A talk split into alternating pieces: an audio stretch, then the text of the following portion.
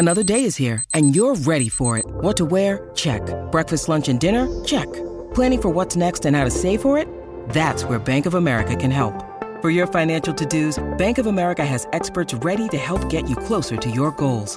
Get started at one of our local financial centers or 24-7 in our mobile banking app. Find a location near you at bankofamerica.com slash talk to us.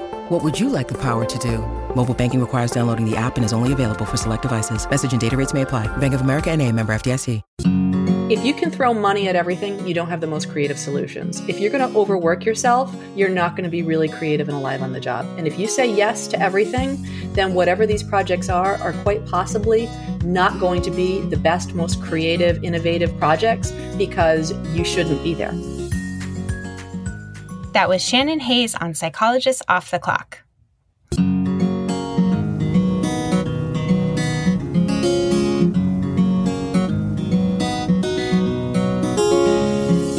We are four clinical psychologists here to bring you cutting edge and science based ideas from psychology to help you flourish in your relationships, work, and health. I'm Dr. Debbie Sorensen, practicing in Mile High, Denver, Colorado, and co author of Act Daily Journal. I'm Dr. Diana Hill, co author with Debbie on Act Daily Journal and practicing in Seaside, Santa Barbara, California. From coast to coast, I'm Dr. Yael Schonbrun, a Boston based clinical psychologist and assistant professor at Brown University.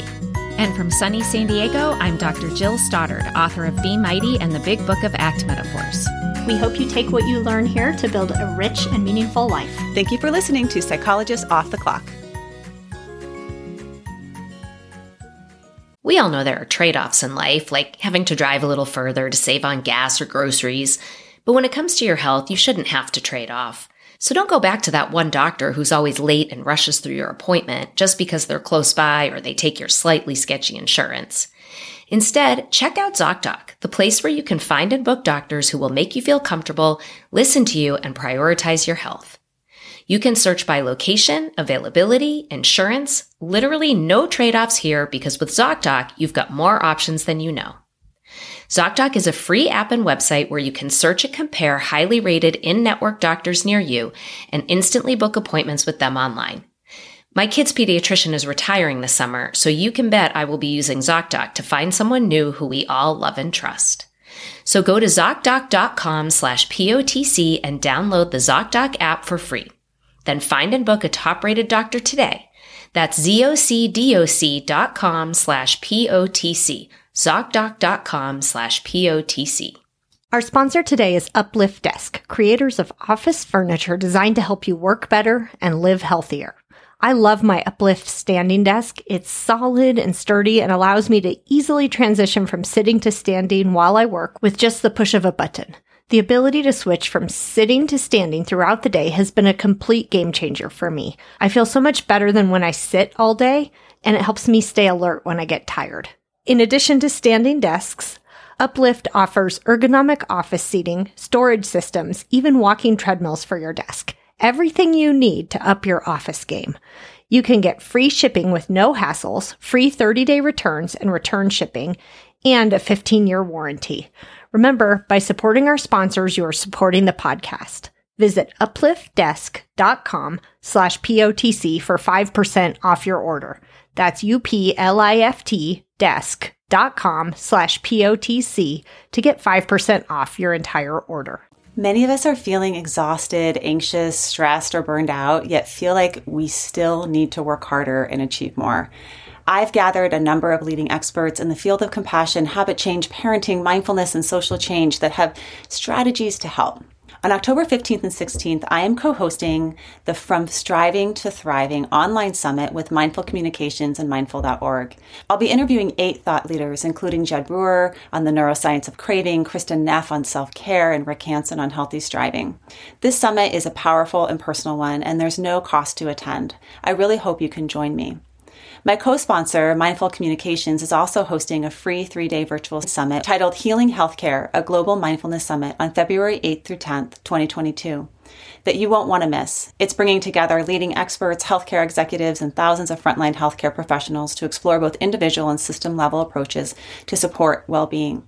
You can learn more by checking out the link in our show notes or by registering from striving to thriving.com. That's from striving to thriving.com. had a chance to speak with the author of a recently released book, Redefining Rich Achieving True Wealth with Small Business, Side Hustles, and Smart Living. What is so fun about this interview is that we cover a topic that we rarely talk about on Psychologists Off the Clock, which is money. And yet, money has a huge bearing on our well being. I mean, finances are something that certainly stress people out. It's something that couples fight over. It's part of how we orient ourselves towards our work and towards our kids.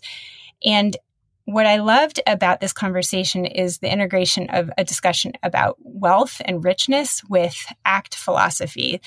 Um, the author of this book is a homesteader who runs a farm and a cafe, and uh, she's a philosopher. And so it was just this really great read and such a fun conversation. And Diana, as soon as I read it, I wanted you to read it immediately. I was like, you have to read this because I just think it's so up your alley. So I'm dying to know what you think. Oh, what a treat to listen to this interview, Yael. And it, it kind of was the collision of all these different worlds at once. At first, I want to be her friend. I'm like, oh, where do you live? Because I want to have you over for dinner. Uh, but when I'm thinking about sort of this idea of redefining rich and side hustles and interests, it made me think about this paper that, that recently uh, I got in my inbox called A Psychologically Rich Life. And in it, the researchers Oishi and Westgate talk about sort of these dimensions of happiness. So the three dimensions dimensions of happiness that these researchers identify is first hedonic happiness, right? So hedonic happiness is having comfort and pleasure, having enough money, having a stable job. And what's interesting about that is that it actually does associate with finances. So when you talk about this link between happiness and money, it's a little more nuanced than like more money doesn't make you happier. It actually gives you a chance to pursue things like my rose oil that I like to put on my skin, you know, the things that are really lovely in life. And it's good to have, you know, but there's other dimensions of happiness that don't actually map on to finances. Meaning and purpose is the other one.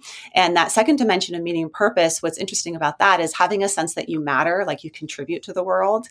And that is something that I think for us as therapists, it, in certain circumstances, there can be a lot of meaning, but not necessarily pleasure. I mean, we've had that experience co hosting this podcast, Yael. Meaningful, but not always pleasurable. editing those episodes.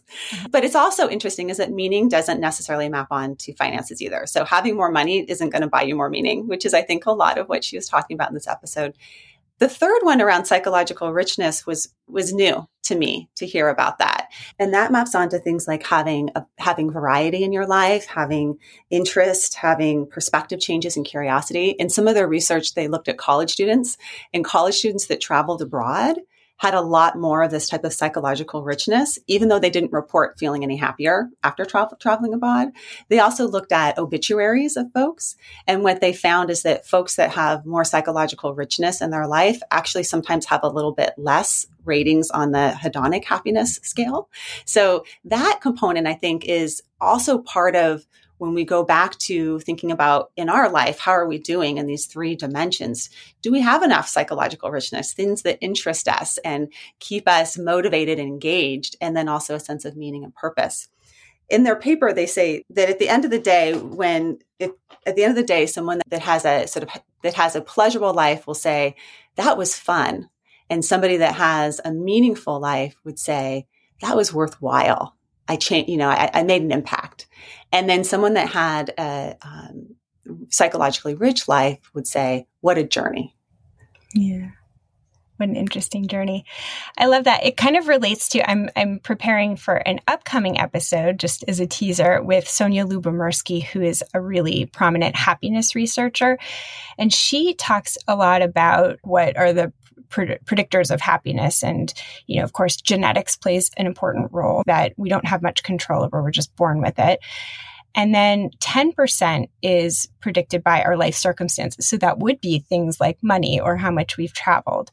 And then 40% has to do with intentional activities, things like the attitude that we take or the, the way that we turn towards our thoughts and the narratives. And one of the things that just came up to me as you were talking about sort of these three dimensions of um, hedonic experiences, like pleasurable experiences, meaning and purpose, and then interest in variety is that they kind of relate to each other within the intentional activities. Like we're less likely to habituate to the pleasures if we keep some variety in them, right? Hedonic adaptation is something that we talk about in this episode, and it's something that is certainly relevant for happiness practices is that like if you do the same gratitude every day it's nice but it's not going to have the same impact. So you got to vary it up in order to continue to have that pleasure.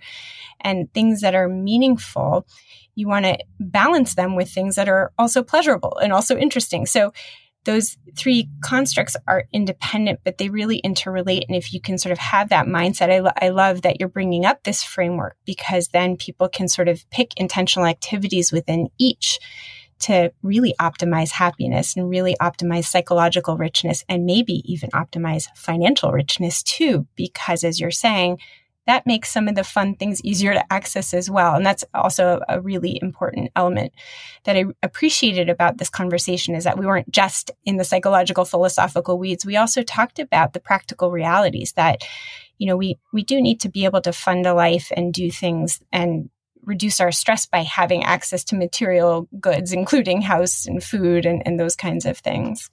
And there's a point of diminishing return in that, right? Because, you know, I think about, I always think about my advisor, Linda Craighead, that we'd work with clients that were eating. So, like, when is the point when the chocolate cake no longer tastes good and it's just sort of blah, right? There's a point of diminishing return in terms of pursuing money.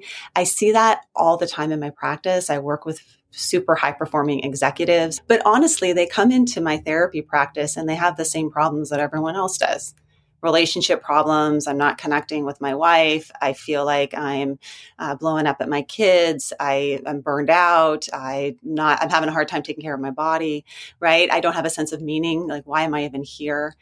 That can show up across the span of financial resources. And so that's where I think looking at things like meaning, purpose, and also interest, curiosity. I love Jud Brewer, I, um, who's at Brown, and he I interviewed him for this From Striving to Thriving summit that I'm doing in October. And one of the things that he talks a lot about is interest curiosity versus deprivation curiosity. And when we're engaged in deprivation curiosity, we're pursuing something like trying to scratch an itch to make it go away right? Like I want to get that information or I want to get that um, job or I want to get that thing to like make me feel better. But interest curiosity is a never ending journey of once you pursue something, it leads you to the next thing, and then you're interested more. So I think, for example, for us with this podcast, Yael, as soon as we interview one person, we're like, oh, I want to now talk to that and learn more about that. And it's very intrinsically motivating. It keeps you going. So I'm interested in that kind of happiness where you feel engaged in your life, you feel like it's meaningful. Sure, you're enjoying the pleasures of life, but that's not the whole picture. And I think this episode gives you another view in from a farmer, from an agricultural perspective I'm all on board with that um, to see what that could look like. And part of that is, you know, sitting on your porch with your dog, hanging out too. Yeah. So we really hope that you join us in redefining what rich means for you. Psychologist Off the Clock is happy to be partnered with Praxis Continuing Education. With Praxis, you can really transform your clients' lives by learning how to effectively promote lasting change with evidence based training. And they're really the premier provider in continuing education for clinical professionals. Praxis has both on demand courses as well as live online courses. They have beginner offerings like Act One from Matt Boone, or more advanced offerings like Act Immersion with Steve Hayes. Some of their live online courses include classes in dialectical behavior therapy, superhero therapy, and ACT with parents. You can get a coupon code for Praxis Continuing Education on our website, offtheclockpsych.com, for some of their live offerings. And we can really attest to the quality of Praxis. We've both participated in ourselves and have seen its benefits in our clinical work. So visit our offers page at offtheclockpsych.com. Hey everybody, it's Jill. If you are a clinician and have been wanting to learn more about ACT, I have an upcoming full day CE workshop through PESI called Breakthrough ACT Techniques and Experiential Exercises, a clinical roadmap to help clients overcome psychological distress. You can either join me live on Friday, October 8th from 8 to 4 Pacific time, or you can watch on demand anytime. To register, just visit my website, jillstoddard.com, and click on Learn from Jill Conferences and Workshops. I hope to see you there. Shannon Hayes is a sustainable farmer, entrepreneur, author, podcast host of the Hearth of Sapbush Hollow, cafe owner, and CEO of Sapbush Hollow Farm in New York. She holds a PhD in sustainable agriculture and community development, and she's author of several books, including the just released title that we're going to be talking about today Redefining Rich Achieving True Wealth with Small Business, Side Hustles, and Smart Living. Welcome, Shannon. Yael, I am so happy to be here. It's been a long time coming, you and I getting to meet each other. It really has. I was put in touch with you through an author who I adore, who's become a friend of mine, Alex Pang, and I got to know him through his book Rest. And I just am curious how you came to know him and and what impact his work has had on on your work and on your philosophy of life that you write about in redefining rich. Well, in Norwich, Vermont, the Norwich bookstore, it's an independent bookstore. And this little shop has the best curated collection of books I've ever seen. It's like you go in, you think, ah, I'm not going to find much in here. And I never walk out without like a stack this big. And always they have not what I'm looking for, but what I apparently need. one of those magical bookshops. Yes. And one time I was up there, um, I go up on a fairly regular basis to do uh, continuing ed with King Arthur for the cafe. Oh, that's so cool. I have a friend who's into bread making and she swears by those courses. Yeah, they're very good. And so I was in there and I found his book on rest and read it. And I was giving a keynote for a group of farmers in Canada, the Ontario Organic Farmers of Canada. And I was reading his book going, he has no idea. The ag movement needs him. Yeah. Because we are um, and that whole book i mean he was really where it started where i started saying he's uncovering and having a conversation that really needs to happen in my field in a powerful way because we are so proud of how hard we work and how stupid we are about it. So i fanned him and that's how i got to know him. And i really think everybody should be reading his stuff I couldn't agree more. And and yeah i think he makes such a compelling argument that really just transforms how you think about work versus rest. I had just come come to the helm of the business um, when i discovered that. And um, it was critical because it, it was at the moment of you know the transfer of power. And one of my hesitations was i couldn't do what my parents did. Like it was Herculean what they did. Yeah. And um, I recognized in the transfer of power that um, it was in reading that book at the same time, this is not sustainable. And we talk about sustainability. And in the sustainable farming movement, we worship who's the strongest and who can be the jack of all trades and do everything and who can be the most independent and not need anyone. I was taught my sense of purpose, my value, my contribution and worth to the family, to the business, to everything was how much I prostrated myself to that culture. And so I got his book. Like I said, I was looking for like a Tana French novel or something. And I got his book and recognized um, uh, all that culture has to change because it's it's a national crisis. But what Alex helped me to not be afraid to talk about was it's the labor. It's the backbreaking work. It breaks marriages. It breaks everything. And so i kind of had to do this double take on understanding the finances and understanding labor and life and love and rest. And how do you fold those together? And then yeah out comes a book. Okay. So you just talked in in some depth about the importance of rest in the world of agriculture. And and I think that that is an important topic to be thinking about more generally in in thinking about like what does it mean to be rich? And i think sustainability is sort of this very popular term in agriculture but from as a psychologist i think about sustainability too right? Sustainability of well-being that you know if we if we push ourselves too hard in any particular role for example in parenting that that might be value consistent to really show up as a parent but is it sustainable over time and so I think that rest has this really important role um, in lots of different domains, including in wealth. And and I I want to sort of back up a little bit because we've talked a little bit about rest, but we haven't sort of defined like what is wealth. And so I wonder if we can just begin with with that question of what is wealth in more traditional terms, and then what are more flexible ways that we can think about it to create a more sustainable world personally and sustainable world globally. yeah. Okay. Well, the first thing is I'm going to at some point tell you that wealth is that panting dog that's at my feet who's interrupting the flow here. he plays a very critical part. But let's talk first about conventional wealth. I think you and I were uh, raised to understand wealth as money in the bank, first and foremost, um, but also the prestige. You know, what's the title? And you know what is your influence? How prestigious are you in your community with what you've done? And what are your achievements? And uh, how much how much green notes do you have to throw around at problems?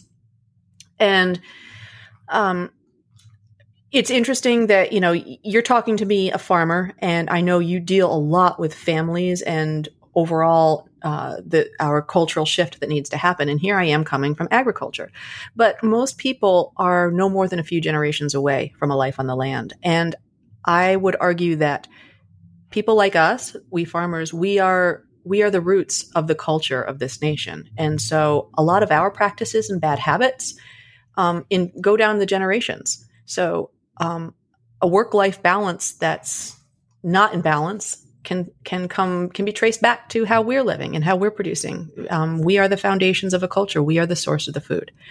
So um, I think it's a very relevant place to be asking what is wealth. Um, farmers are notoriously in this country, unless you're in corporate agriculture, independent farmers are notoriously poorly paid people. We also have the highest rate of job job satisfaction if we can hack it.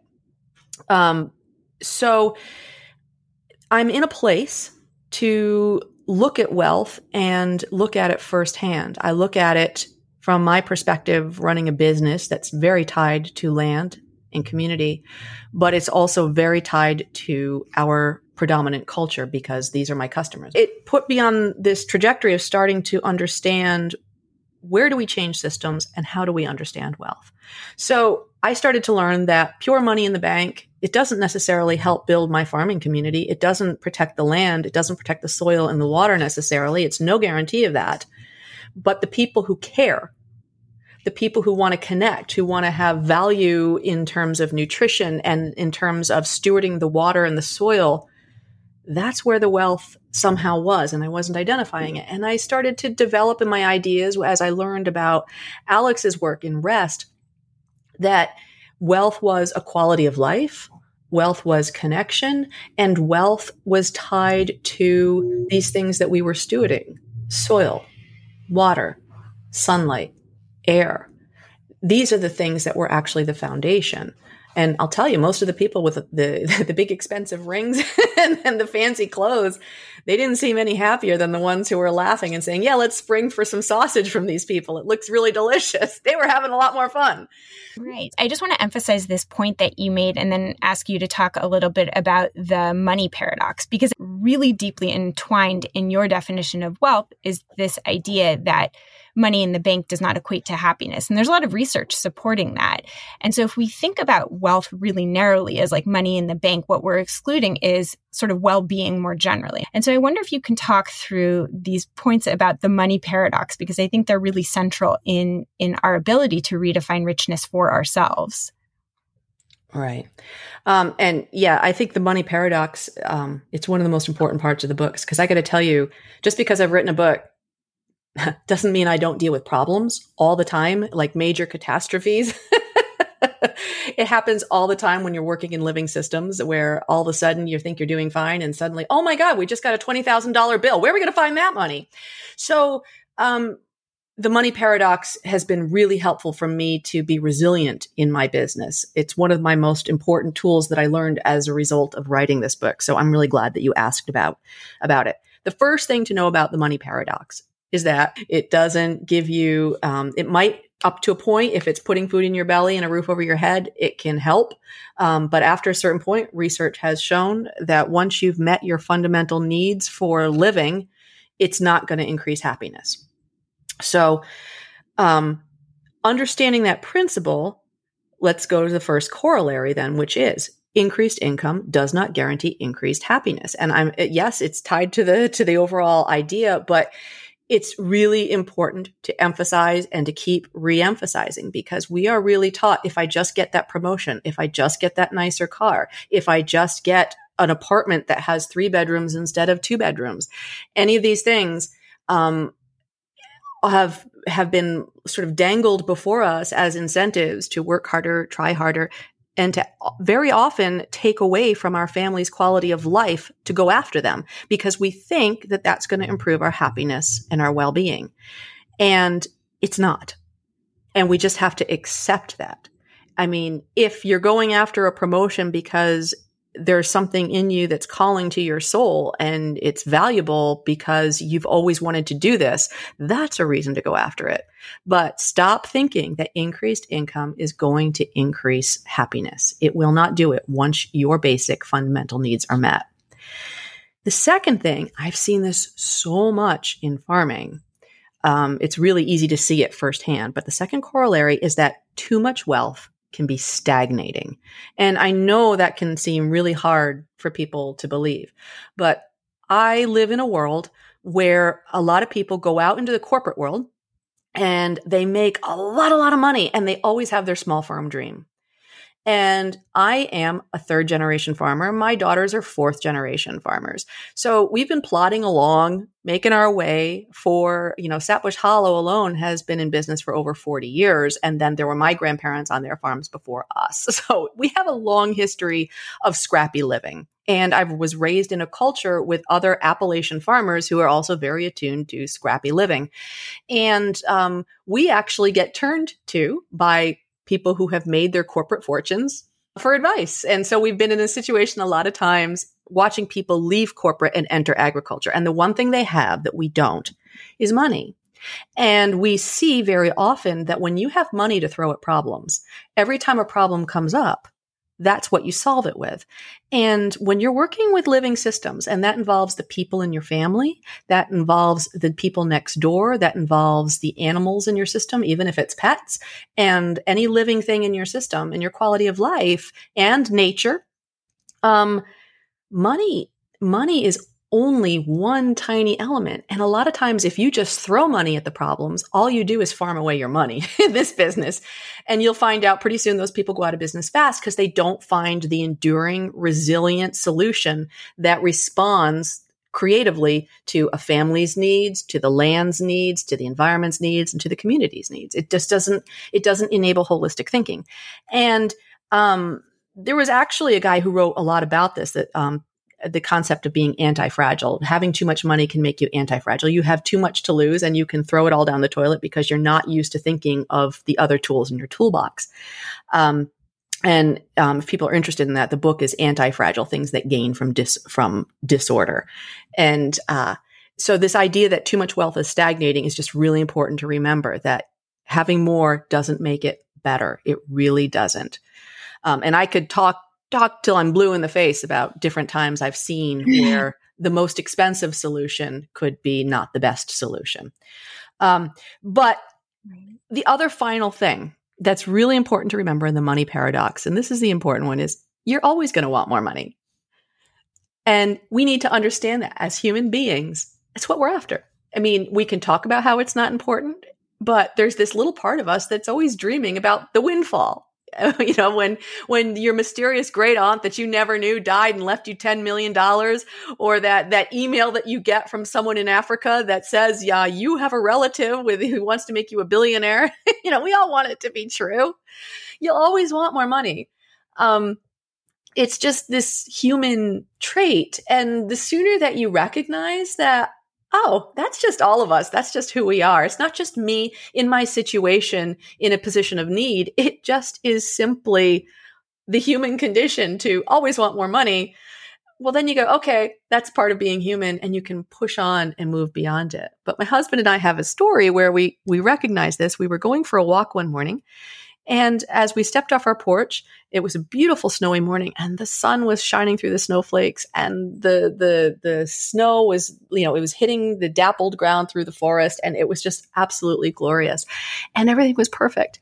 And we were aware of some issues that we needed like you know we had to fix some stuff on the building and the car was in need of repair you know just the ordinary stuff of everyday life.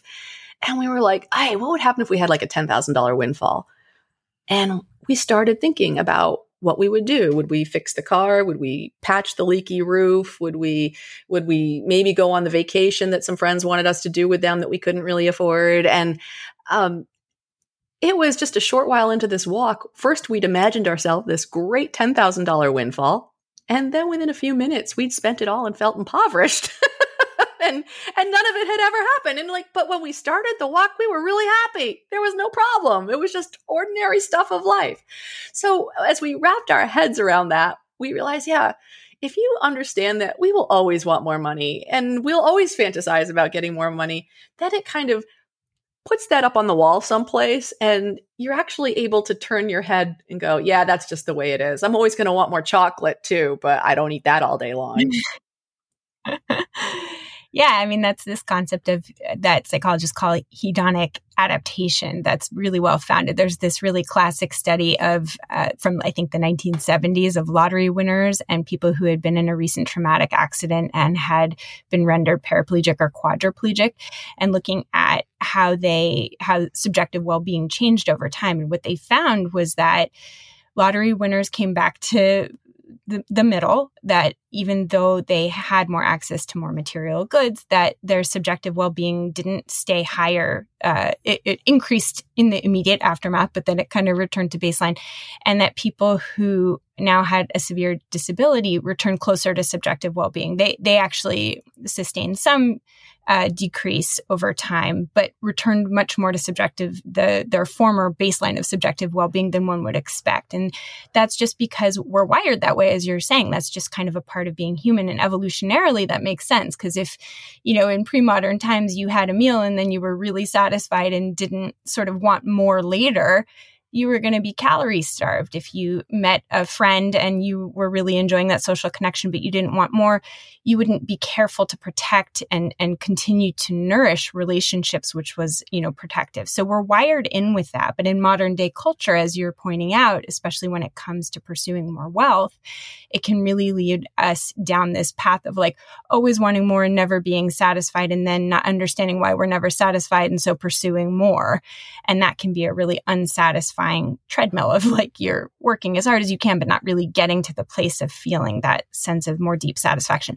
And as you're saying, and this is what we talk a lot about in the kind of therapy that I do in acceptance and commitment therapy that the important thing to do is to sort of like unhook from it to to be aware that we're wired in that way but that if we can look at it and then unhook from it, then we can turn towards things that are more value consistent. I would say then that gets back into then redefining what rich is for you, redefining true wealth, because what we've noticed is when we unhook, so we know yeah, there's always an issue with more money. Let me tell you, we are always just moving the bucket around in the building to catch the water when the rain comes and go, okay, it's still structurally good. We're doing okay.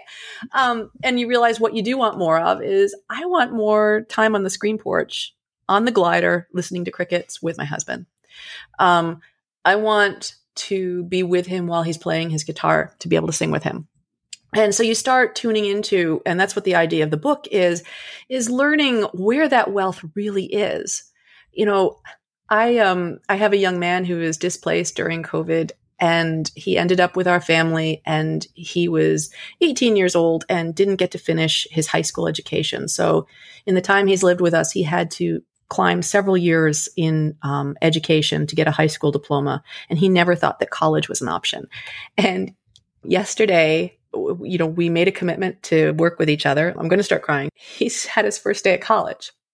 And he came home and he uh it was the day that you and I take for granted. It was the day when you um, you go to the bursar's office and you argue about your bill, and you go to the the the health center and say no, I have insurance or I don't have insurance, and you fill out the form three times, and and you you go you know you meet some of the students that you're going to be taking classes with, and then you get lost, and then you try to figure out how you're supposed to find your first meal, like all these things that we would come home from and just roll our eyes, and he never thought this world was available to him. And he came back and he was on fire. His, he was um, just soaring higher than a kite.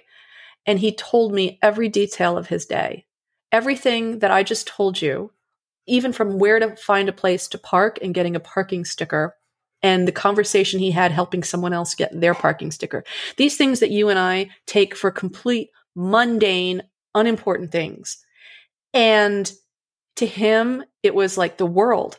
And if you want to talk to me about what wealth is, I got to sit down when he came home yesterday and say, Tell me about your day and see it through his eyes. I don't care. I would not trade that in for any kind of windfall. You realize that, I mean, the troubles, the struggles that we went through to get there and to have this moment where these mundane things that I would consider annoyances in a hairy day were special, magical, first time experiences for him. That's wealth. And why am I doing what I'm doing? That's why I'm doing what I'm doing. I'm keeping my home available for family, for friends, for community. I am, you know, my business. It's all about that. And what's my hedonic adaptation? Well, I'm going after more of that.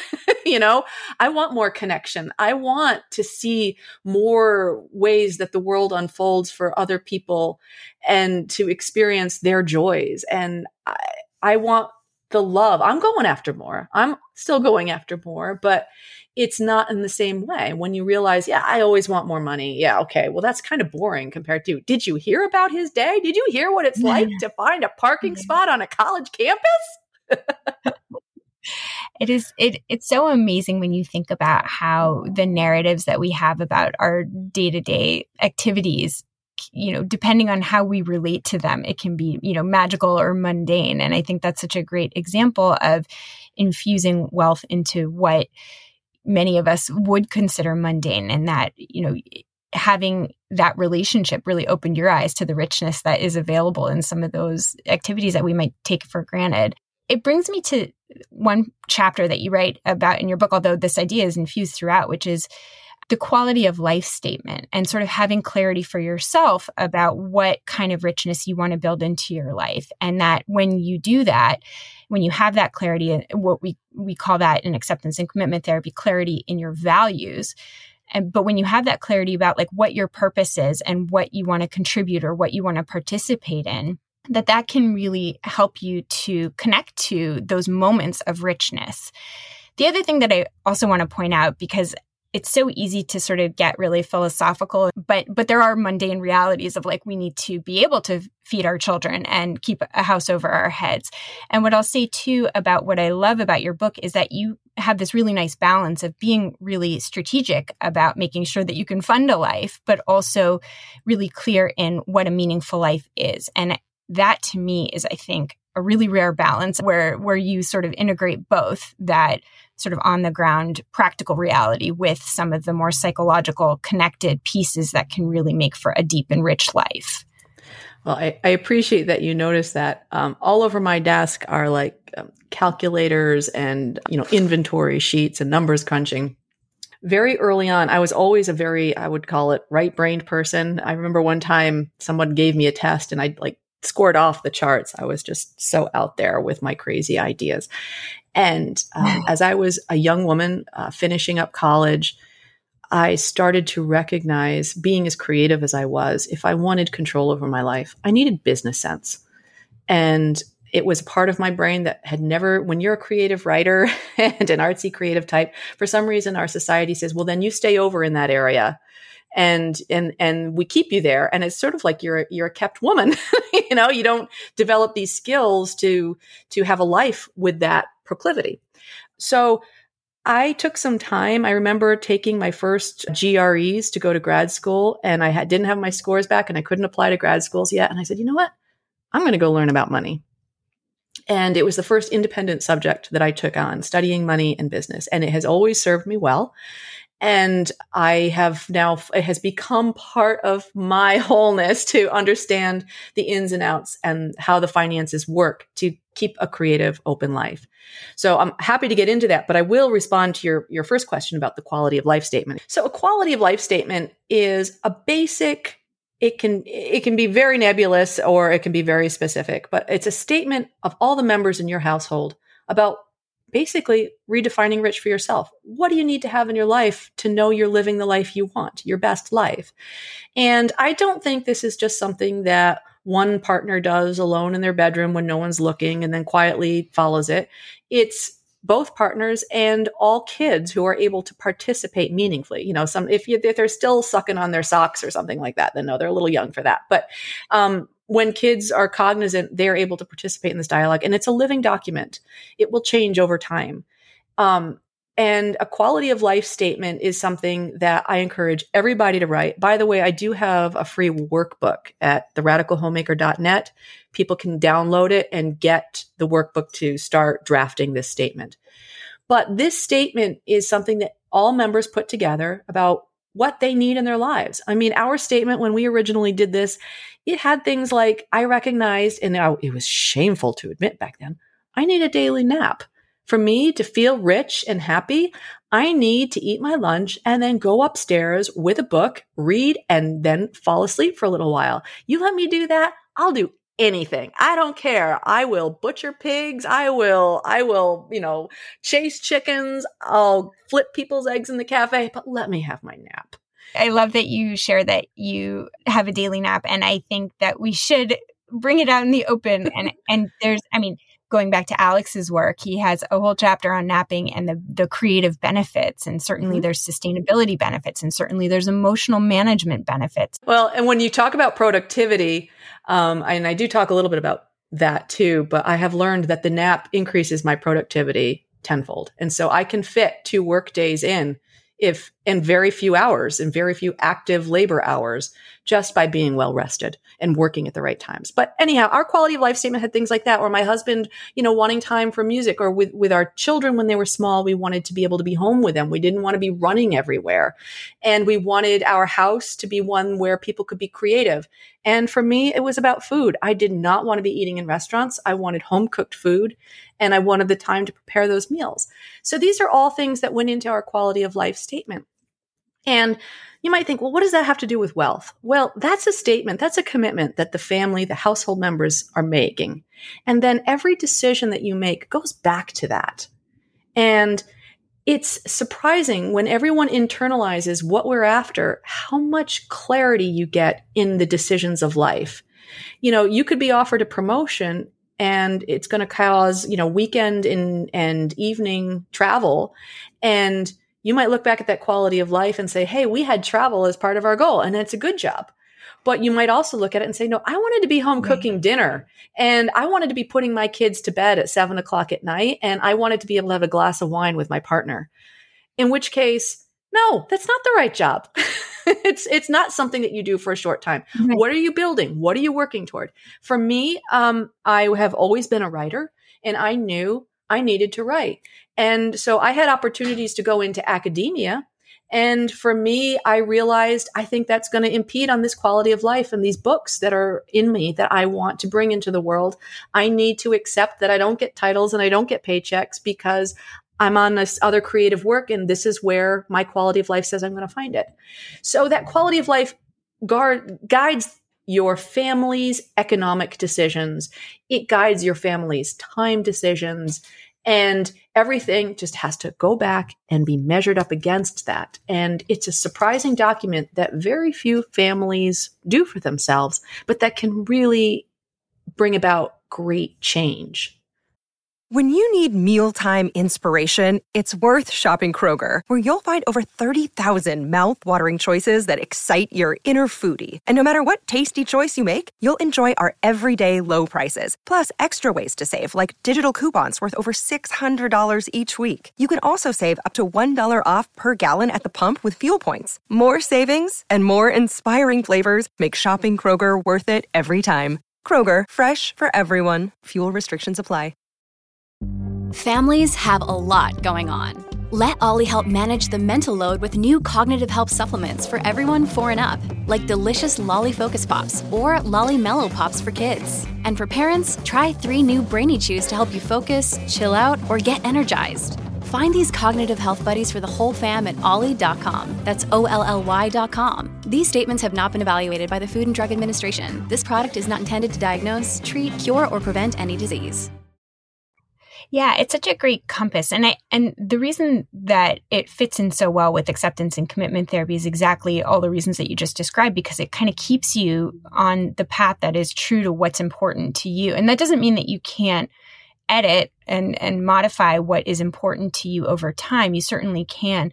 But if you have this document, this living document as you're describing it, um, you can always go back to it when you sort of get pulled away by you know the keeping up with the joneses or somebody telling you you know had you thought about this? And and you can go back and say well is this consistent? Do i want to edit it? How important is this to to include or or or, or is this just what's important to somebody else and it's not that important to me? The other thing i wanted to sort of um, just dovetail in what you were saying is that it's almost like you you know if you set the goal and you have the goal clear in your mind, then you can figure out, I mean, from a straight financial perspective, like what do I really need? How much money do I really need? Because if, you know, I don't care about the cars, then that's a different story than if I really do care about having a nice set of wheels. And that can help determine, you know, really the kind of job that you need to have or the kind of hours that you need to be working. And the other thing too is, you know, some people don't find a lot of meaning meaningful richness in the work that they do, but if in your quality of life statement, you know, work is just something that you do between the hours of 9 and 5 and you accept that and then you really extract a lot of richness from the time after work and on the weekends, then that can be a decision that you make with eyes open as well. The other thing that I find um, as a female, I am um, I'm on a journey this year to I'm on a I'm on a low guilt diet. Um, and I'm trying to learn in, at this phase of my life, like, wow, how do I, how do this, this phenomenon of guilt in my culture? It's really functioned a lot on me feeling guilty and, and doing things that maybe I don't want to do or, um, and the quality of life statement really taps into that guilt issue because particularly I think as a wife and a mother and a professional woman, guilt, I'm always supposed to feel guilty about something. Um, uh-huh. and you know, I have a best friend who's a microbiologist down in Argentina, and she says, "It's the patriarchy, Shannon. That is it. We just have to feel it." Um, and it sticks in my head. but um, the quality of life has done a statement has done a lot in helping me learn to grow through this expectation of guilt because I'm I'm I'm about done with it in my life. It's not serving me any longer. But so, you know, yesterday um I showed up at the farm. Uh, there was a lot going on and um I sent my husband and my daughter off to pick up some meat from the butcher, which I was going to go do with my husband and schlep around. But my parents were sitting there on their back porch. And rather than go with them, and go to the butcher and be the diligent runaround woman making the appearance of being busy and working hard. I sat down on the porch with my parents. I said, you know what? You two can handle this. You don't need me. I'm going to sit on the porch with my parents for three hours and drink coffee. And um, there was a time in my life when I would have stood up from that and said, "Oh my god, I can't believe I wasted my day like that. I I shouldn't have done that. I would be apologizing to everyone. There would always be some level of of self-loathing and guilt for making these decisions. But in our quality of mm-hmm. life statement, we articulated we want time for family and friends. And yes. so there wasn't even a thought of guilt. There was no issue mm-hmm. between my husband and me saying, "Yeah, you go work right now. I'm going to do this." Because both were important and both had equal value in our lives. And that quality of life just helps to navigate that. You use the word compass. That's exactly what it is. It's a compass for making those decisions that are going to keep you whole and happy and guilt free. Yeah, and and it's sustainable because I think you know just getting back to this idea of rest, which which I could talk about forever. You know, when you take that time away and refuel doing things that revitalize you, that helps you to come back to some of the work that, um, you know, can fund the life that you're living. Yeah, we had three new business ideas just as a result of sitting together and having right. coffee and laughing and telling mm-hmm. stories. It's yeah. always that way. I actually I want to sort of segue into uh, asking you to share some of the specific tips that you share in your chapter about saying no because I think that you know guilt is a big thing and we often don't have a lot of practice in saying no and you as a business owner have a lot of responsibilities and a lot of roles and are being asked to do a lot of things. And so it is important to learn to say no, to learn to tolerate that guilt and to do it with clarity of like what is important to say yes to and what isn't. And you offer some really terrific guidelines in that. So I wonder if you can share some of your favorites. Sure. Um, and I had another moment again. Uh, I'm a mom. I'm actually a homeschooling mom. And people think if you're a homeschooling mom or you're not going to a job, by the way, they think you have lots of time available and they can make all mm-hmm. kinds of demands. They also can throw all their hand me downs at you because they think you're going to use that. So your porch can get piled high with people's cast offs and you can get cluttered. And there's incessant demands on your time. And then as a business, it's always pitched to you that you should join, volunteer, and sign up and be a, uh, be a business leader, which means, you know, do a million things, a million committees. Um, and so I started to figure out, you know, probably, I don't know, in year seven to 10, somewhere in there of my parenting career, if I don't learn to say no, um, I'm in trouble. So one year for Christmas for myself, I decided that the gift I was giving myself was learning how to say no.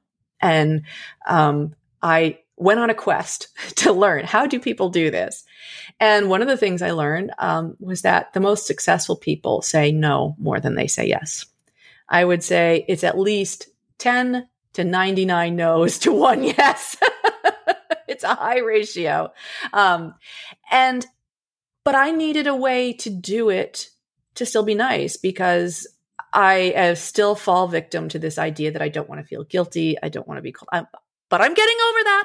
I, I learned to say no a while ago. Now I'm learning to give up the guilt. So now I'm just getting blood. No, it's easy. but I, I will just point out that you it is clear to me that one of your core values is like being kind and caring towards people, especially people in your community. And so I think there's this sense of when I say no to somebody that I care about, that it isn't kind. And so I think figuring out how to unhook those two from one another, that we can say no and still be kind, that we can say no and still say yes to other things that are more in line with what's important to us is, is really a critical distinction. And, you know, you talked about how a nap can release creativity. One of the things I had to learn about no was that it unleashes a more creative response. If you can throw money at everything, you don't have the most creative solutions. If you're going to overwork yourself, you're not going to be really creative and alive on the job. And if you say yes to everything, then whatever these projects are, are quite possibly not going to be the best, most creative, innovative projects because you shouldn't be there. And sometimes it's up to you as an individual to recognize that. And one of the things I had to learn in my path toward no was my choice to prune myself out was usually opening whoever it was up to something better than me. So mm-hmm. it's it's not and and you're right. My first thought was I'm turning them down and in my turning them down I'm assuming they will fail and I'm committing them to failure. Yeah. And you know what? It ain't about me. mm-hmm. It really isn't. Um, very often, I'm an introvert. I work best quietly and privately. And um, for me to remove myself from a situation is often a very good thing. And so, one of the things I had to first recognize on my path to no was that removing myself doesn't commit them to failure. They decide whether they're going to succeed or fail. All it does is remove me, who might not be the best match from a situation the next thing I learned, um, the best advice is I needed a simple, easy formula that I could fall back on because we get into um, one-on-one situations and you're on the spot and you're freaking out and you have nothing other to say other than get out as fast as you can. So you say yes. Sure. Because you don't want to disappoint anyone. and so I had to find a formula. And I found that um, in grad school, I learned about um, Fisher and Ury and the art of negotiation. Well, he William Ury went on to write another book that isn't as well known but so brilliant called The Power of a Positive No. And it's a book that did not get enough attention because let me tell you, he's got a formula in there that is fail safe and he calls it yes, no, yes. And, and he takes it all different kinds of case studies, whether, you know, it's negotiating war treaties to, you know, dealing with your neighbors. Yes, no, yes. And what that means is you just identify what your core values are that you are saying yes to, because it's usually a core value that you're responding to that requires the no. So identify what that yes is. Then say no, and then say what you can say yes to. So if you said to me, Shannon, um, I would really like you to uh, join this new committee that we have, um, where we meet online every week and discuss the future of things that are going on. Um, the hackles are going to go up on the back of my neck because I don't have time for a one hour thing, but I really like you and I want your thing to be successful. What am I going to do? Well, yes, no, yes. Yes is I have saying yes to my quality of life. And that means um, one of the things we've identified in my quality of life is I always say no to meetings. if it's a group meeting, I don't go. One on one, I participate. I've just learned. but so I might say to you, you know, I I really have a lot going on in, um, with my family that's really important to me, and I feel like I need to make time. I need to have enough time for my creative life. I need to turn this down I would, however, be happy to contribute some articles to whatever you're putting out. Or I would be happy to share with you the names of five other people who might be a better fit. So mm-hmm. you're not completely rejecting. What you're really doing is helping the requester on their quest to find the right matches. And so, yes, no, yes. Um, I was in a situation where I was helping to take care of somebody's kids all the time, and I, I couldn't I couldn't do it. And I finally had to say, you know what, I'm I'm doing this because I love you and I want a relationship with you, but I'm falling apart on the inside. I need to take care of myself. Um, can we agree that I'll take them once a month? You know, so that it's yeah. yes, no, yes, and when I started to understand that formula, it became a lot easier for me. I, I love that formula. And I also just wanted to give an example that had happened to a colleague of mine recently that is very, uh, very explicitly in the financial realm, which is that she got invited to do a talk and she was really busy. Um, and they had offered her not that much money, but the organization was one that she really valued. So she said to them, you know, I'd really like to help you. I really think I have something to offer and but right now I'm really busy. So I can't do it for that amount, but because it doesn't cover the patients that I would be saying no to, I could do it for this amount. And if that isn't doable, then maybe we can revisit this down the road. And they ended up meeting her her bottom line of her financial request. And so I think sometimes saying no can actually even be financially rewarding. And it, not always, but I think there are ways too if that's important to you to, you know, craft that yes, no, yes script in ways that support that or at least increase the likelihood of you getting those those kinds of needs met. Absolutely. So maybe let's end talking a little bit about the role of diversification in wealth. And one reason that I really like your discussion of diversification and and I think you come at it as a farmer, right? The diversification in agriculture is so important. I come at it as somebody who writes a lot about working parenthood. And diversification of roles is something that we often think about that can be depleting. But actually, what we find in research and also, you know, when we sort of zoom out and look at the experiences of having lots of different roles in life, is that they can be very vitalizing. And so I, I wondered if you can talk a little bit about the role of diversification in defining in redefining wealth and also in supporting ongoing richness in life. Okay. Well, I'm going to start by saying uh, in farming, we used to talk about diversification as well, you're not just a sheep farmer, you have sheep and pigs and chickens. Or you're not just planting soybean, you're planting soy and wheat and corn. Well, all of those are animals and they all require work, or all of those are plants and they all require the same kind of work. And what I started to recognize was diversification for resilience, for inner peace, and for stability requires different income streams that are using different parts of your body, but um, also employ different, just different parts of your life. It, diversification has to be understood in a more broad sense. And I started looking at all the different ways that we were generating income, what was working, what wasn't working. And I started to recognize there are basically four types of income streams. And the IRS would not agree with this the way I'm going to explain it. But this is this is the redefining rich way. There are four different types of income streams that are all valid in having a truly wealthy life. And the first one is meaningful work. And meaningful work means it's work that makes your soul sing and you want to be there and it lines up with your quality of life statement. And that's only one of four. And I'm going to recommend that you choose any three of what I'm going to talk about, by the way. So the first one is meaningful work. And the reason why that might not be valid is I explained in the book that it's actually employment income is the most expensive form of income to have. And if you want to understand the nuts and bolts of that, it's all in the book. I won't get into that, but it is expensive because of the taxes. The second form of income is business income, self employment income. And um, that actually can work in tandem with meaningful work because it makes your meaningful work tax liabilities much less severe. Um, so that's business income where you're doing things for yourself and you're making things work.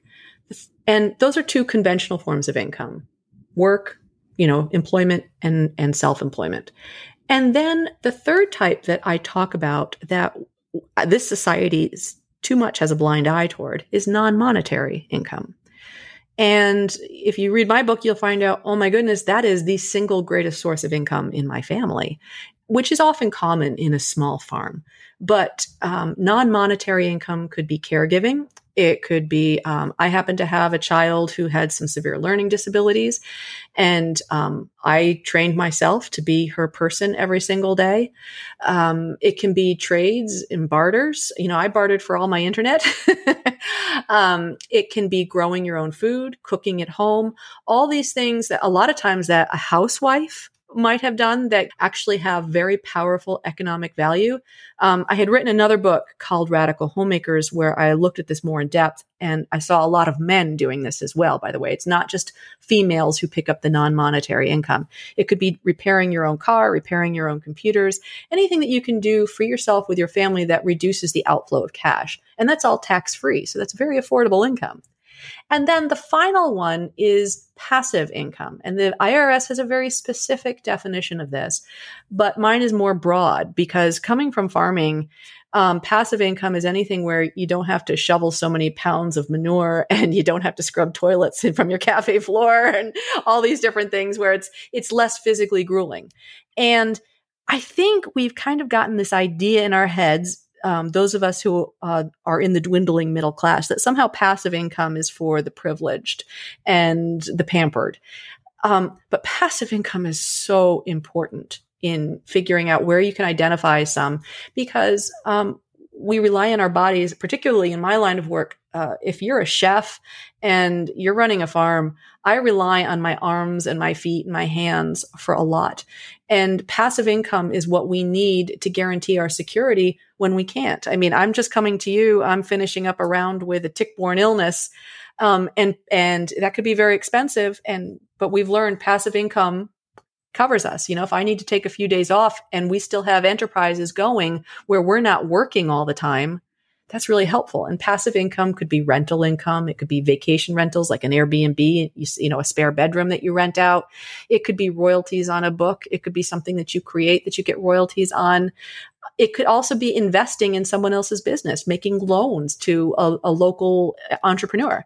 Um, there are many ways to do it. And um, of those four types, employment income, business income, non monetary income, and passive income, I recommend that you choose three, but that they all match up with that quality of life. And the other thing, as you mentioned, the quality of life statement evolves. These forms of income are going to evolve too. You may not have the ability to have passive income right now, but it should be on your radar. You know, eventually work toward having that at some point so you have more stability and you have the ability to take care of yourself and your family and stay balanced. Yeah. I love that because it's it's not putting all of your financial eggs in one basket and when you do that you protect yourself and you also can create other forms of richness beyond just the dollar value. I think so too. And I think that means maybe surrendering some of the conventional identities that society wants us to embody. But I think many, very few of us fully fulfill the only identity that whatever tag society puts on us. It lets us be the complex, diverse, interesting people that we're meant to be. Absolutely. Well, Shannon, thank you so much for joining me today. And I will definitely recommend that folks check out your podcast, The Hearth of Sap Bush Hollow, and pick up a copy of Redefining Rich. You offer so many really on the ground tips, and I didn't even have, we didn't have a chance to talk about a lot of them, but I will just say quickly, just as a little teaser, that I map out my week as you recommend in your book now religiously after having read your book. And it is such a great organizing tool. Shannon offers financial tips, organizing tips, decluttering tips, quality of life tips. And I know people can also find out about more about your work through your website. Yes, they can go to theradicalhomemaker.net and they can find out about the farm, the cafe. They can uh, learn more about the podcast, the blogs, but also if they wanted that uh, free workbook that takes them through the quality of life statement and takes them through looking at their different income streams and things like that. Just some of the basic stuff that is available for download there.